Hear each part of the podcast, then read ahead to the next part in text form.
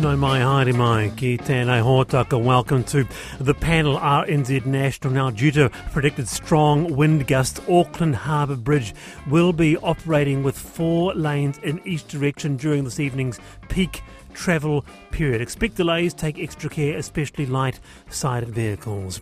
Well, to quote Auckland Mayor Wayne Brown, despite today's sad events, the FIFA opening game tonight will go ahead. The city's ready, and I will be in attendance.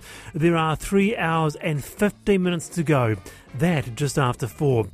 Also, today, when you go and visit your GP, how much does it cost you? It varies around the country. Me, around $70. What about you? Text me 2101. And the law and order announcement by Labour targeting ram raids alongside changes to allow 12 and 13 year olds to be charged in the youth rather than family court. We on the panel talked to one who has been through the system as a teen in the 2000s. We get his views just after 4:30. And are you a bulk buyer? Do you buy dates in bulk? Does it save you money? I'd like to know. We discuss. Text me 2101. You can email the panel at rnz.co.nz. Today we have Sarah Sparks, founder of Sparks Consulting, serving Kaupapa Māori equity and justice issues. Sarah tēnā koe, welcome to the program. Kia ora korua. Lovely to have you here. And Simon Wilson, senior writer for the New Zealand Herald. Kia ora, Simon. Kia ora, Wallace, and kia ora, Sarah. Mm-hmm. Great panel today, Thursday afternoon. Uh, to this first, though, three people are dead, including the gunman, after shots were fired at a construction site on Lower Queen Street this morning. Police Commissioner Andrew Coster has confirmed the shooter was killed during a shootout with officers from the Armed Offenders Squad and the Special Tactics Group. The offender fired at police, injuring an officer. Shots were exchanged, and the offender was later found deceased. Tragically, police located two members of the public deceased on the lower levels of the building site. The gunman believed to be responsible was on home detention with a history of family violence, Commissioner Coster said, uh, and uh, this act was not being considered an act of terror. But uh, Simon, as a senior journalist for the New Zealand Herald, you'd be following this, of course. Mm. Many questions still about this, but just acknowledging this this afternoon, what a shocking morning unfolding in our uh, CBD, Simon. That, that's absolutely right. And uh, many of my colleagues, my, my our newsroom um, activated straight away, and, and like other newsrooms in the city, uh, poured all available resources and then some into uh, covering this, keeping people up to date. Uh, um, it's very tragic, um, very disruptive, uh, and very difficult to grasp, isn't it? Just, just, just how this might have happened. Um, so we await further news. And this news, too, uh, Sarah, has travelled across the world's media outlets New York Times, BBC, Guardian, the CNN. A lot of eyes on this, and let's just say it, it could not have come uh, at a worse time, you know, with the FIFA World Cup. Well, I mean, there's, there's no it's incomprehensible what's happened. And I wasn't actually in Tamaki, I was in Waitangi, and it's going to be one of those moments when, you know, you reflect back and think, yeah. where were you when? Um, so ka aroha nui to the whānau who have lost their loved ones and to the police officer who's been injured and to the members of the public that have been injured. Yeah. Yeah, I'm still getting my head around it. Uh, now, Auckland Transport, by the way, confirms all cordons lifted around downtown streets. Uh, and uh, I understand the Prime Minister will be doing a stand up at 5 pm. Uh, so um, uh, keep across RNZ for all uh, developments on this story. But as I came from a wonderful matariki breakfast at Blockhouse Bay Primary this morning, with karakia, with kapahaka by children, I came across this southern story and well, it just warmed my heart. Arrowtown School is leading the way. They're launching a dedicated site. Is it a pool? No. Is it a basketball court? No, it's a hangi area, ngā hau e a place for the school and whānau to congregate and celebrate. And it's the first of its kind for a local school. So with us is Stacey Anderson, a teacher at Arrowtown School. Kia ora, Stacey. Kia ora. I just thought, what a great initiative this was. I saw the photos. How did this come about? Well, it's been a long time in the making. Um, back in 2016, we had our first Hangi fundraiser, which was all about um, raising money to purchase new piupiu and new kakahu uniforms for our kapahaka group. Um, and so our Hangi fundraiser became um, something we did every year and then every second year to um, go with our school fair. And um, yeah, it was um, it became such a, an important part of our um, school that we thought, well, let's make it permanent. And yeah, so that's where it came from. We also had a sports coordinator that was uh, pretty grumpy with his uh, sports field being dug up every year. so it was like, oh, we better get it away from the field. Let's put it somewhere else. Isn't this great, Sarah? And they've got a dedicated site. I know. I, I'm. I just think it's it's wonderful. I was having hangi with my whānau for Matariki and Nelson in the weekend, and then just to see it in a in a kidda in a school. So when when is your next hangi? Oh, um, I'm still just recovering from the last one, actually. It was such a massive event. Um, we had our principal of nine years. He um, left at the end of last term, and we thought what a perfect way to celebrate him and um, get the get the hangi going and celebrate Matariki as well. So, um, not quite sure. We've got a new principal coming in, so maybe we'll uh, light one for him as well. Stacey, I wonder if I could ask you. Um, you're in Arrowtown, Central Otago. It's um, probably not the as as diverse a, a, an eth- ethnic group in, among your population as, as say we would have in a city school in Auckland. Um, yeah. But I presume this is a this is an initiative that it has school wide support.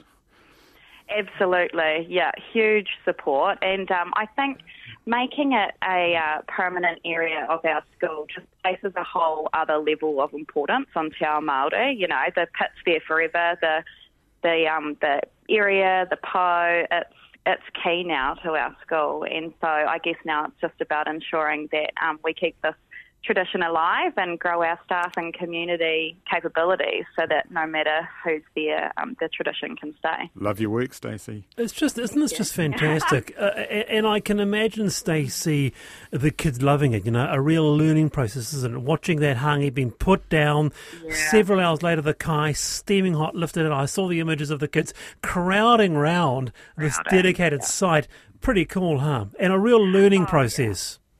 It is. It's a it's a full experience. It's funny. I um, was looking back on my photos, and I've got photos of the kids I teach now in year eight that were, um, you know, five year olds wrapping a potato for their hangi many years ago, and and now they're, um, you know, so I had my class and the class next to me. We did all the food prep, so they were making stuffing and peeling spuds, and they were part of the whole process. My boys were out digging the hole and helping move the dirt afterwards. So, um, yeah, it was amazing. Really special for the kids to be involved from start to finish.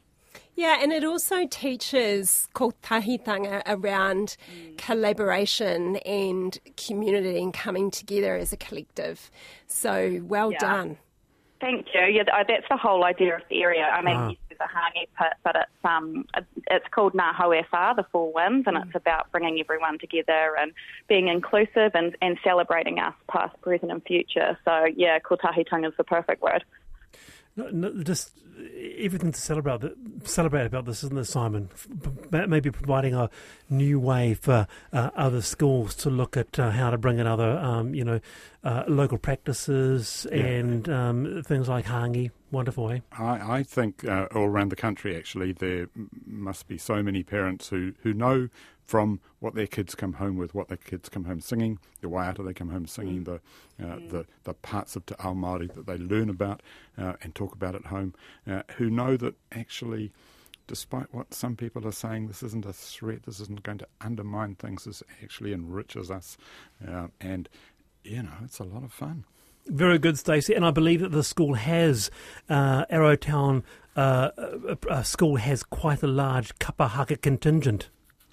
Yes, yes. Um, we've got three groups, three at Opu. So we have our Pepe, our wee juniors, um, and we've got our Taina, our year three and fours, and then we've got quite a large um, year five to eight senior tour kind of group as well. So they all perform at um, our local Polyfest, but we had our two groups perform at the lift. Well, one group performed at the lifting of the hangi, and one um, as a part of our principal's farewell. So yeah, that was a very special day. But yeah, we've got a great kapa haka group. The kids just love it. We make it optional, but um, most of our kids join, Great. so um, it's pretty special.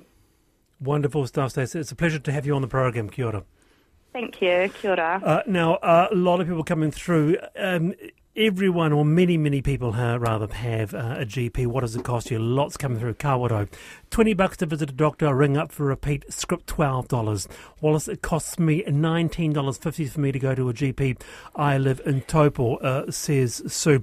Now, uh, by the way, we will be going to the stand up with the Prime Minister uh, at on checkpoint at five o'clock or just after.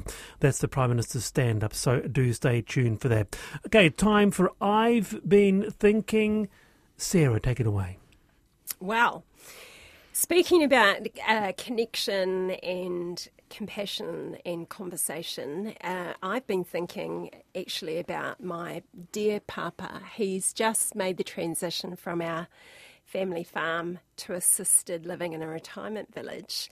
And it's made me really reflect on the importance of roots. And, the, and I'm from Te Waipounamu, so further down in the South Island. And what an influential role model uh, my father has been in my life. And the reason this came up today actually was I was picked up by a amazing shuttle driver called Cameron in Kerikeri. I was coming back from Waitangi, and we were talking about, and he's an ex-farmer, came off the land and now has his business there.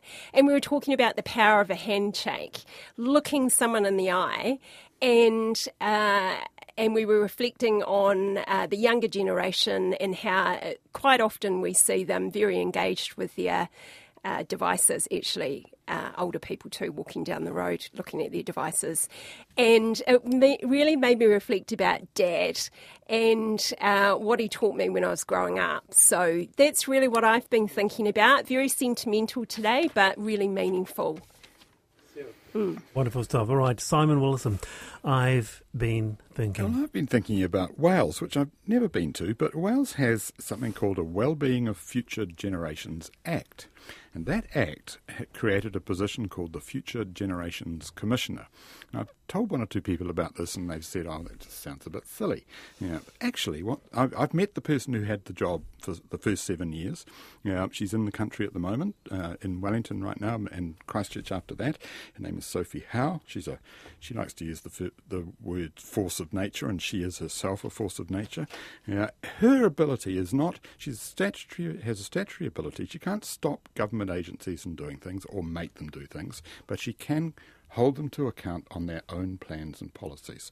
And the, one of the examples she uses was a government plan to say, um, okay, we're going to build a new motorway because the motorways we've got are congested. So we're going to spend right up to our ceiling of borrowing and we're going to spend all the money we can to build this new motorway. And she said, hang on. And she said, these are your climate emissions policies. How are you going to meet them if you spend all the available money doing that? These are your health policies. These are your education, these are your productivity, these are your economic prosperity. She went across across the range of policies and goals the government has and got them to admit that actually they were ignoring all that because they just thought they'd like a new road. Uh, and so the road got stopped and better things got done. So the, one of the wonderful things she did there was was she joined all the dots. She joined up the thinking. It was integrated planning, uh, and the government came out stronger for it. And I asked her when I met her this week um, how she went about doing this because very often people wanting to do that kind of thing just hit a brick wall. And she said, well, one of the things that her office does is they go into uh, um, government departments and they look for what she calls frustrated champions. People who are trying to do good work but get blocked, and they work with them to empower them. And what they're doing also is working against the people she calls the abominable no men. How Something interesting. for all of us there. Yeah, the f- a future generations commissioner uh, in Wales. Interesting thoughts. We have Simon Wilson, Sarah Sparks, a lot to discuss on the panel this Thursday afternoon. Do stay with us.